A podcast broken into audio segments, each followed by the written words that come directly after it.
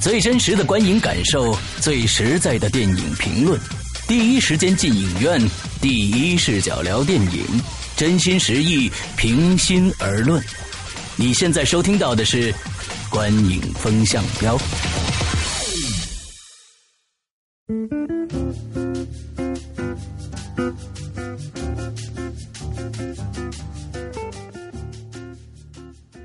各位听众，大家好，欢迎收听《观影风向标》，我是施阳，我是波米，我是玄木。呃，这个从过年到现在啊，我们这是做第一期节目，因为前一段时间呢，我不在国内，呃，因为录制的这个呃所有的录制还有发发这个发布呢，都是由我来完成的。那么波米和玄木他们没办法做，所以呢，呃，中间空了好几期节目啊，所以今天我们开始。呃，今天早上我看了这个刚刚这个上映的《北爱》啊，《北京爱情故事》，我是今天才开始看的。那这个玄木和 波米什么时候看的呢？我是上映第一天看的哦，上映第一天就看了。呃，波米听说是很早就看了，是吧？对对对，我因为工作关系，所以就比较早，一月初的时候。嗯啊，那好，那我们先由这个玄木来说一说整体的这个一些相关的资讯。嗯，好的，这个影片呢，它是今年的情人节，就是算是一个情人节档的一个电影吧。那它的出品公司呢是万达和上海成雅影视公司。那影片呢？编剧和导演呢是大家比较熟悉的一个演员，呃，陈思诚他的作品。那陈思诚呢，大家看过的主要的作品有，主要是电视剧了，其实是呃《士兵突击》和电视剧版的《北京爱情故事》。嗯，那这个影片的演员呢，其实阵容还算是比较强大的了。嗯，是由陈思诚、佟丽娅、梁家辉、刘嘉玲、于南、王学兵、斯琴高娃、王庆祥，有几对爱情故事组成的。基本上很多都是老戏骨啊，老。对对对，那它的剧情呢？其实大家应该也在它的影片宣传中也都比较熟知了，是讲了不同年龄段五对爱情故事。嗯，他们这些年不同年龄段的这些五段爱情故事呢，好像是用一条一个一个时间线来来连起来的，有一些相关性啊，有些相关性。那波米说说它的票房表现吧。嗯，它在二月十四号的时候，实际上已经是第二天上映。它是十三号的下午两点上的，嗯，所以十四号一整天的票房，呃，是九千七百万。嗯，这个虽然比开始院就是他自己宣传方说的要低一些，但已经创造了呃二 D 的。二 D 电影在内地市场的一个新的首日票房记录，当然了，这个记录很快可能又会被其他电影超过。对，但是它确实是之前这个九千二百万的《爸爸去哪儿》的这个记录，屁股还没坐热。这记录算是最短的了吧？对。对对，几乎可以算是最短的，没错啊。嗯他他这个，你想《爸爸去哪儿》也是就初一上映的，都是一一个月份上映的，都是二月份嘛，对吧？嗯，这半个月没到，已经两次易主了，嗯。对对。所以这个，然后，但是他不得不说的是，星期六的票房就第一跌幅超过了百分之五十，就直接来到了四千四百多万。对。所以说，嗯，可以看出他刚才玄木说这个是。一个情人节档情人节档电影是绝对是这样啊，因为它其实星期六的票房按说都是比星期五高的，还没听说过跌也跌一点儿，这个跌跌跌到四千多万，可见它就是一个啊，这情人节档的电影。过了之后，这个电影可能就会慢慢。我觉得就它的现在的表现来说，我我认为我个人观点觉得它还有持续性，因为毕竟它的口碑到目前来说还是不错的。呃，而且我看完了以后，呃，我觉得确实是算是在国产爱情片里边啊，也确实是一部比较好的电影。那但跟当年的一一年还是一二年那个。呃，钮承泽的《Love》，呃，还有我觉得跟这个呃《全程热恋》啊这种类型都是差不多的一个一个一个电影啊。但这当然了，这个《真爱至上》也是这个他模仿的一个主要目标为为这个啊。我觉得呃。我觉得它票房持续力应该还是有的，嗯，不知道今天的票房表现怎么样？嗯，还没有看到啊，还没有看到。嗯，我我觉得应该会会可能比昨天还要低一些吧，啊，是吧？这是我的一个看法。对，因为它这个也是因为情人节那天特别讨厌，情人节那天所有的那个电影院都是不用不能用团购的，然后不能打折的，哦，所以自然它那个票房就高。这样子还有这个也是有道理啊，对，是这样。包括初一那天，初一那天，当然我不知道初一那天可能二三四线城市，我不知道影院是怎么操作的。但是反正啊，二月十四号这天，因为可能很多人已经回到了这个工作的地属地，所以说这个像北上广肯定是不可能打折的，那它就会有这么一个对对对一个优势。对，嗯，那我们先给这个电影评一下分吧。首先是什么呢？先讲一下剧情好了啊，剧情我给七分。嗯，我也给七分。我我剧情方面只能给五分吧。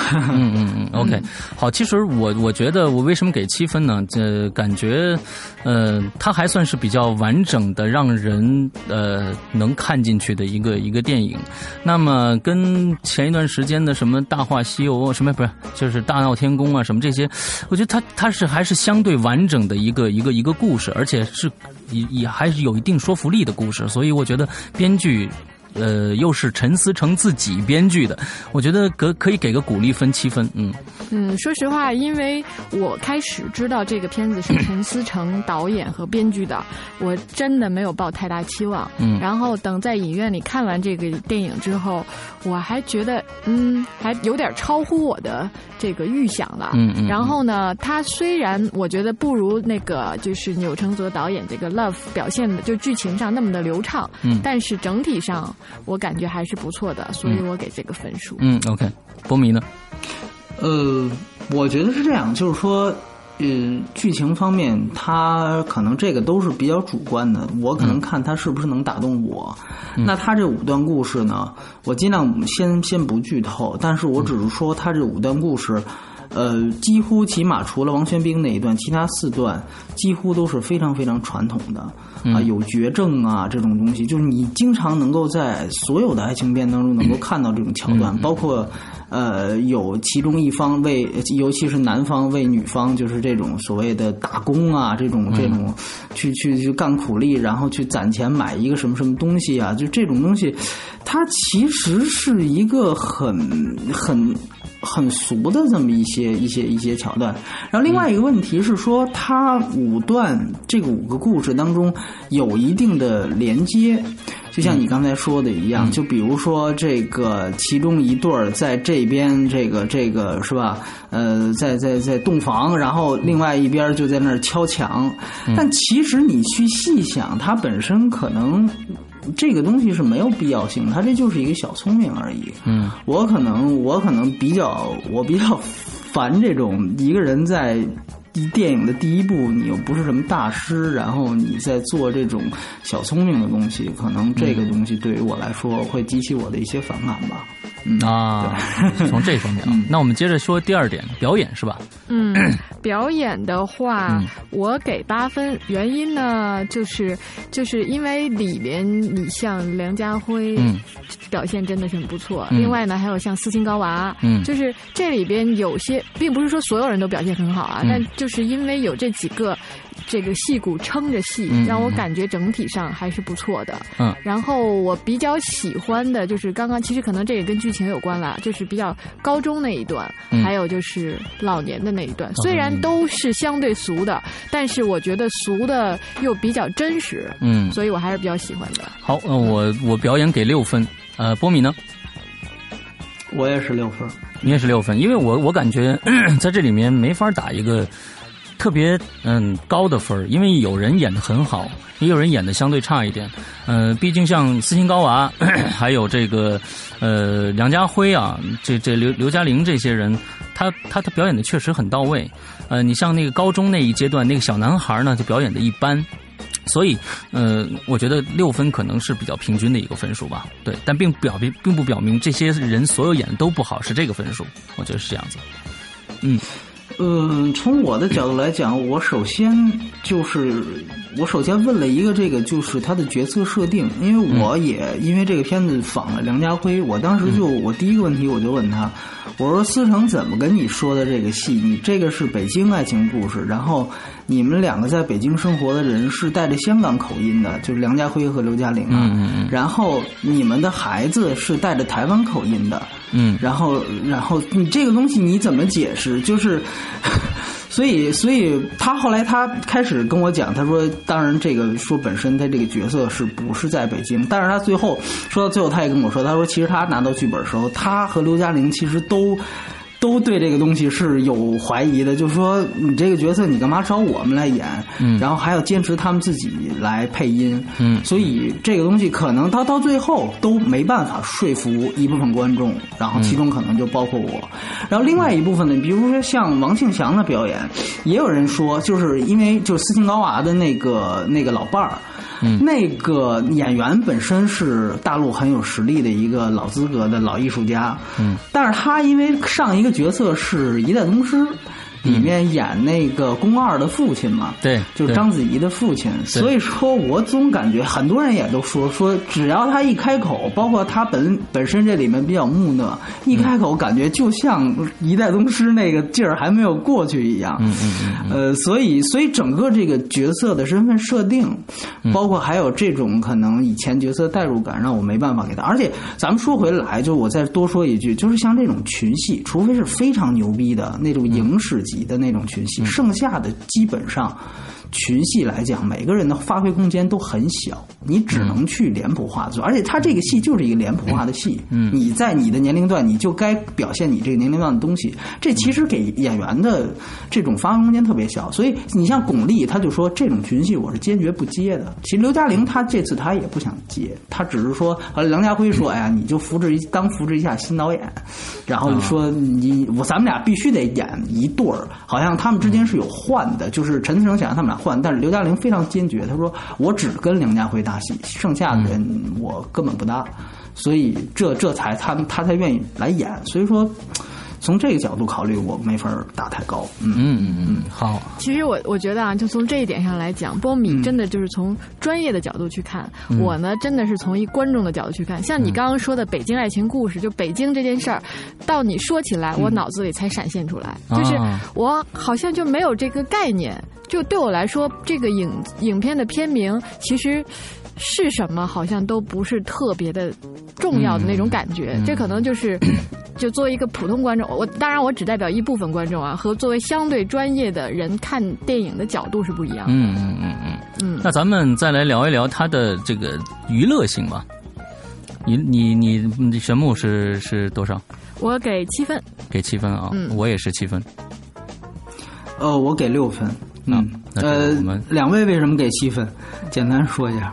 啊，七分，我是感觉这个片子吧，在情人节档的影片里边，就你像去年有一零一次求婚，嗯，然后再早，就是他给我的感觉，他比一零一求婚好。然后呢，他算是近期我看的国产影片里边，整体上还是能够打动我的一部影片。所以综合就是从娱乐性的角度感觉，我觉得它是。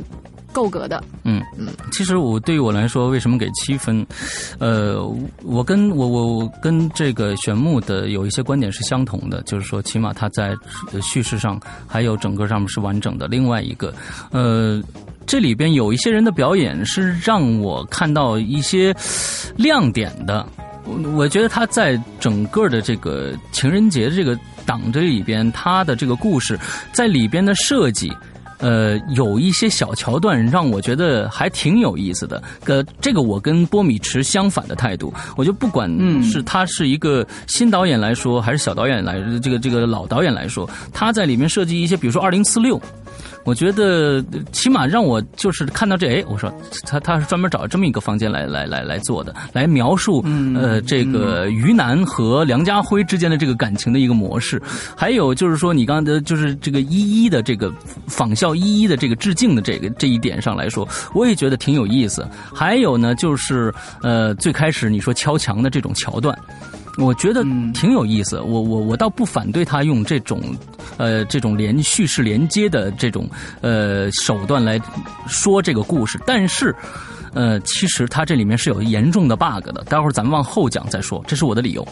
呃，娱乐性其实我给了六分，它是一个及格分数啊，我还是比较认同它的娱乐性的。嗯，呃，只是说可能再往上的分数是要它是不是能打动我，尤其像这种娱乐性这种东西，其实是很主观，也是很主观的。对对对对对对。所以说，我觉得那你打动。不太了我吧，反正嗯嗯，那我就只能给一个几个分。对对，其实我刚才我说到这些演员的表演，有一些让我特别觉觉得是亮点的话，我觉得，呃，起码王学兵和这个于南这这一对儿挺有意思的。就是说，于南开始变表表表演一个家家庭主妇这样一个角色，忽然转身一变啊，浓妆艳抹啊，出现在这个迪迪厅里面啊，我觉得也挺挺有意思的。对，嗯，那要这么看上去，我算了一下，我们对这个影片的平均打分是六点六分。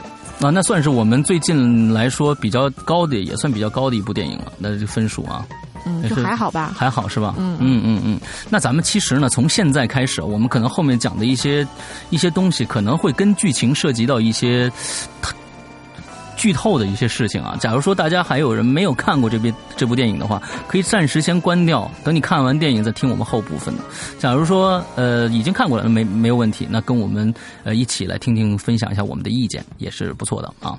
那我我我先说说我的一些这个这个感受吧，就是说这这里边、嗯这五段故事，呃，就它的宣传方式是说，是最后你可以看成是一个人的一生的爱情故事。呃，其实我觉得这个有点牵强，我不我我不认可这样的一个一个观点，这可能是他们故意把它模式化的一个呃炒作方式。其实我更愿意去理解成是它同一时间发生的就是这些事不同的人呃与不同人之间的一些呃爱情故事。对，这这个呢，就像我借着你这话说，他其实呃，这可能还真是陈思诚他自己的主意，因为反正梁家辉跟我说说，梁呃陈思诚给他讲戏的时候就是这么说的，但我觉得如果这真是他的本意的话，就像你说的，这个反倒这个概念是比较大的，而且就像刚才我们私下里聊的一个定性，它其实就是一个快餐式的电影。嗯你非得要站在一个哎呀，我这电影很是高的一个角度上参透爱情对。对，如果你真的是站到这个角度来讲的话，你要参透爱情的话，那可能我得较一下真儿。那你这个把五五五段人五个五对人，然后分成五个年龄段，就像那个打拳击一样，分成五个年龄段儿，然后让每个只能允许每个年龄段自己跟自己的异性去谈恋爱，这个东西是不是本身就是一种狭隘的爱情观呢？对不对啊？你为什么不能允许姐弟恋呢？那个于南，那个呃这个怎么不能跟那个里边那小男孩来来一段啊？或者说，呃，像豆瓣现在我记得最多的一个评价就是有用的评价是问说。里边没有同性恋，你也敢叫爱情片儿，对吧？这个是现在可能说当代的一个电影来讲，可能我们接受更多的这种这种爱情的信息之后，可能再回去看这个戏，它本身对所谓爱情方面的这种呃价值观或者人生观的讨论，这个方面是不能不能再深入去讨论，是比较清浅的。对，所以说就借你这话说，他确实是有这样一个问题。对，它其实只是一个普世的，我们大众认为的一个一个爱情观。那么觉得应该是异性啊之间谈恋爱。嗯，波米刚才说到这个这个观点，我觉得呃，它可以表现，但是我觉得也不一定要去表现。那么它主要就是说，对，当然是当然是不不不一定去表现，但问题是说你不表他把现，这个高度提的太高，对你就不要把把自己拔高遭到一定的质疑。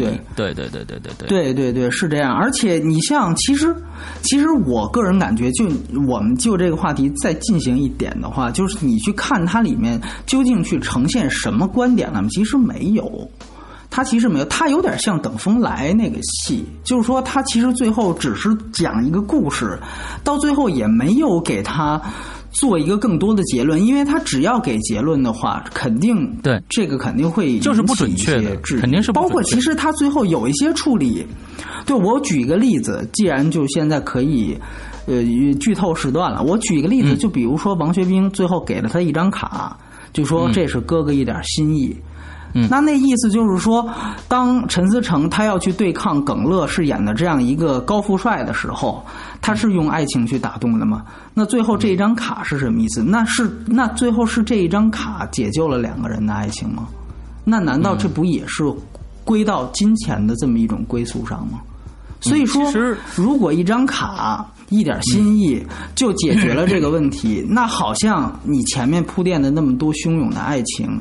嗯，又被自己否定了。所以，如果你去细想的话，他关于观点的设置是不太进推敲的。嗯，从从我这儿看，我我对这部电影的爱情观是持反对意见的。就是说，也不是反对意见，其实呃不叫反对意见，因为我觉得他在最后展现的整个每一段爱情里边，基本上他都是包含着苦涩的，而且还还有无奈。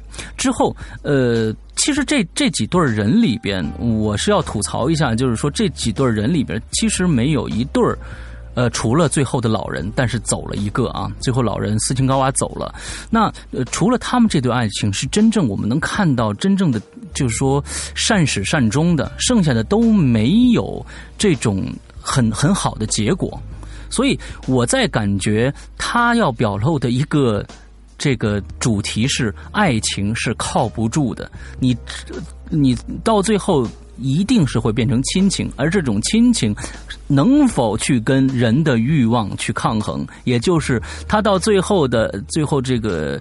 出字幕的时候，还有一段小返场啊，里边有这个啊小柯和宁财神在跟这个谁坐在一起，于南坐在一起时候说的那句话，我觉得特别有意思，就能表现出他们的这部片子的爱情观是什么。他说：“当错误的人、错误的时间碰到对的人的时候，这叫青春；当对的时间碰到对的人，那么这个叫爱情。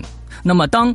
不对的时间碰到不对的人，那么叫什么呢？那么这个叫婚姻。所以我觉得他们相对持的一个一个一个观点是比较呃比较怎么说呢？反消极的。我觉得这是这个是我感觉他这个片子细想起来传递的这个这个这个信息还不够那么正能量。对。就通过通过你们两个刚刚说呢，我觉得我是部分同意呢，又部分不同意。呃，不同意的地方在于呢，我觉得可能你们对于一部电影要就是这种它这种格式的电爱情电影，嗯想让它展现太深的东西，嗯，我觉得如果而且每一段都有太深的东西，嗯，难度太大了啊。说实话，我觉得首先它很难去实现，除非是功力特别深的导演。嗯，就是我不是说有关于深或者浅的问题。那我们去看去年大概也是两三月份上的《北京西雅图》，嗯，那部电影卖的也很好。我估计北爱可能到不了那个水平。呃，我是说票房。但是你从本身的题材来看，其实西雅图那个电影也不是完美之作，这是毫无疑问的。而且那个导演也很年轻。嗯，但是你会看西雅图里面，它展现的真的是。真的是关乎当下的东西，而且他的，你比如说，我我为什么说那部戏里其实就是有同性恋，就是海清的那那一对儿，这个不是说就是他的优点，只是说包括他岳阳生子的那那些事情，包括一个小三儿，他是从一个小三儿的角度去出发，这种本身的利益给我的感觉，哦，这个电影的它的出发点是不一样的，是很新鲜的。北爱其实我可能。可能很多人会听完觉得我在挑刺，它本身是给我一个很陈旧的这么一种感觉。它里面就像我刚才说的，大部分的故事都是非常非常我以前我们很多人以前都见过的那种套路。所以说，这个会你在一个旧的套路当中，那我需要去挖点什么呢？那我可能就会对你产生的就是看就想说的这种爱情观，我要琢磨一下。哦，还发后来发现，哎，怎么不经推敲呢？所以我就。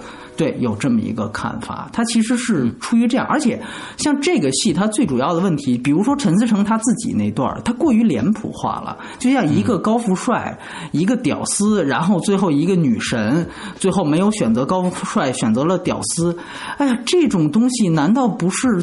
我可以跟你说，去年我看了去年那部票房最低的电影，就是只票房只有两万块钱的。别跟我谈高富帅，我觉得如果从包装上、从这个阵容上去掉这些浮夸的东西之外，他们两个片子展现东西是一样的。最后票房一个天上一个地下，但其实他们内内容是一样的，就是。这种东西太概念化了，就是现在，而且就像你刚才说的，他说的那三句话，就这个戏很大的一个问题在于他在这卖卖金句，这个是也是为什么忽然我感觉，哎呀，这个王贵祥老师怎么就是一代宗师的感觉？因为都是一个卖卖金句的电影，你明白？而且它里面就像你说的没错，我特别同意你一句话，它的金句都是消极的，但是它本身的电影又想传递出一些正能量。你看他除了你说那句话，他还说像王学兵说什么，看你是走心还是走肾，是吧？就是类似这种话，其实都是非常消极的那种吐槽。他的所有的什么叫金句嘛？无非也就是挖苦一下、吐槽一下。所以我觉得这种东西，它抢了太多对白本身所承载的剧情意义，而成为了一种卖点。这个东西我是可能比较小讨厌的。对啊，好，玄木呢？呃，我继续说啊，就是说，因为我觉得我在看这个片子，跟你们这可能是性别的原因，是从男女角度不同在看，就是我不会期望他。可能非要有一个什么样子的，比如说，就你刚刚像波米刚刚提到的，就没有同性恋这个部分，但在我看来。有跟没有没什么区别，说实话。而且呢，我对于这么一个情人节上映的影片，没有多么高的说你非要有多新。当然，它要新会更好啊。那可能大家就是它能满足观影人群的需求会更多。嗯。呃，从这个角度来讲呢，就说我我个人觉得还好。但是从刚刚提到的，就是在剧情上，他讲的价值观这个部分，我确实也有不认同的地方。他混，就是他对于爱情整体上。确实是一个悲观的态度，而且呢，他混淆了爱情跟激情，嗯，还有他就把爱情过后就是亲情这件事情，其实他直接他与其这样说，不如说激情之后就是亲情。嗯，那这个观点本身，我觉得是就个人啊的爱情观来讲，我觉得是不对的。嗯，爱情是可以通过不同的方式，它有它的长久性，而激情这件事情是跟爱情不能等同的。那在这里边，它其实有一点模糊化了。对，嗯，我同意嗯这个玄木的这个这个这个说法。另外，呃，我我我还觉得就是说，对于这部电影来说，就是。不能，它它就是一个素食啊，它就是真的是一个素食的一个产品啊。我们也不能拿它就是说，呃，它的对于陈陈思诚和这样一个素食电影来说，它达到的目的已经非常的高了。我觉得就就就是一个一个很就算是一部不错的电影了。我我我对于我来说，我真的因为我。在之前，通过各种各样的媒体，还有呃，他陈思诚以前的作品啊，从《士兵突击》，我就不喜欢这个人，因为我他我觉得太，我觉得这个人显得很假啊，很势利，因为他在《士兵突击》里面演的就一个很势利的一个人，所以嗯，到最后我也觉得他应该是那样的一个人，他给我的呃影响非常的大，就是说他是应该是那样的一个人，但是这部电影排出来以后，他编剧导演都是他自己的话，嗯，我对他。他有改观，所以可能在分数上和和和和和这个对这部电影的要求上没有那么那么那么高了。我觉得还不错，嗯，还不错。对我我补充一个小花絮吧，就是说这个陈思诚导演他是呃现在是导演，他之前是演员，他演过《太极》，他在《太极》里面演谁的儿子呢？演梁家辉的儿子。然后然后有对对对对对有陈思诚。有有对是冯德伦导演的《太极》，对对对，里面就是分上下部的那个戏，对对对对。哎，你你都没有印象，我也没有印象，这是做资料搜集的时候才发现。然后然后我们去问梁家辉，梁家辉说，后来陈思诚，我直到见面他，他跟我提这事儿，我才反应过来，哦，他还演过我儿子呢。我说我说这个太极也不是。也不是多少年前的故事，但是你就可想而知，这可能是陈思诚太这个演技太没给梁家辉留下什么印象，还是说这个这个人实在是呃这个这个太普通了一些？对，但是呃是有这么一个一个一个小花絮在，对对对对对。嗯。然后我就跟那个梁家辉说：“我说你，那你干脆对比一下冯德伦和陈思诚的导演方面的水平吧，因为我们知道冯德伦原来也是演员。”啊，两个人形象还都比较好，然后那个梁家辉他真的还真不是那种，一一般演员一问这种问题就是，哎，两个都不错，都很有潜力，哎，他真不是，他每个都讲，他说，呃，他他说当然陈思诚是中戏毕业，这个科班出身，他说这个肯定很重要，而且他以以表演经验很很丰富。但是他说，他说那个，他说那个德伦是呃念设计的，他念设计，然后他他在可能美术方面，包括整个这个呃服化道方面，他说他的想法更多一些。呃，这个当然你从不通过太极为数不多的亮点，你也可以看到。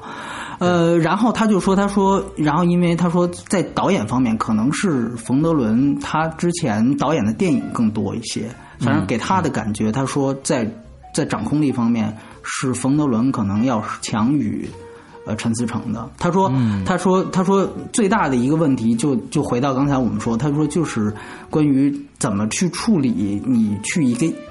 我不是北京人，然后我要去让他显得比较习惯，你明白吗？就是说显得就是像在北京生活很多年一样。他说这个东西处理起来，可能对于陈思诚来讲，可能稍微难度要大一些。他说还好，好在这只是一个爱情片，所以他说大体上来讲，他觉得还还过得去。对，整体上就是从爱情主题这个角度来讲啊，就这个片子。就是总结回来，我回头看吧。给我触动最大的，刚刚其实也提到，是高中那段和老年那段。对，其实原因为什么呢？后来想想也很简单，就是人作就作为人这个动物啊，就是当你在高就是初恋和黄昏恋，就黄昏这两段，一个初恋时期是原来没有过，而刚刚有了，你是就想要，你是珍惜的，而到了黄昏的时候，就是。快要失去的时候，你才珍惜的。那而在中间呢，就处于从二十多岁一直到五六十岁，那就开始是各种欲望纠结等等的。就是从爱情这个角度来讲，我觉得这块主题抓的还是 OK 的。嗯嗯嗯。好，那其实我们今天最后给这个电影总总体的我们三个人的评分是六点五分，对不对？六点六分，六点六分。那么，我觉得这还是一部其实是是值得大家去看一下的电影啊，是值得看一下的电影，起码还有它的意义在。呃，那么不就看完了以后是否跟我们的意见相同，那就见仁见智了。呃，那么今天的这一期节目到这儿就差不多了。哎，波米说说最近还有什么值得大家去看的电影吗？呃，我之所以对北爱的长线不看好，是因为二十一号《指环王》就要来了，《霍比特人》的第二部，这是我的挚爱，《指环王》系列是我的挚爱，到目前来说真的是就就是可以在我的 Top Ten 里边的挚爱电影啊。对，所以我们到时候可以跟进一下那部电影，然后紧接着二十六号还是二十九号那个《机械战警》要上映，《机械战警》对对对对对，也是二月份，二月份对。这两部电影，我觉得还是可以看一。看，因为你你想想看，之前真的是之前好莱坞市场在中国这个两个月了，还没其实还没开始呢。之前上映的两个月都对之前上映的所有戏，包括小黄小黄人二啊这些东西，都是去年的戏，都是去年很早以前就可以在网上看到的戏。所以说，真的一部大片儿，然后像啊，包括像《机械战警》这种，北美也是真正实打实是今年一四年的片子，这可能要在接下来的一两周才会到来。对，这个《机械战警》应该也算是今年算最早的一部，也比较同步上的好莱坞影片了吧？对，没错，没错，嗯。北美票房表现好像不不太如预期，因为乐高大电影非常成功，对对，那个电影嘛连贯，对对对对对。不过无论如何，去看看它质量本身吧。那么我们也会再过几天，我们也会评论《指环王》，我们也会过一天评论这个《机械战警》。那么希望大家持续关注我们的观影风向标。那么这一期节目到这儿结束，大家再见，拜拜，拜拜，好，晚安，拜拜。Bye.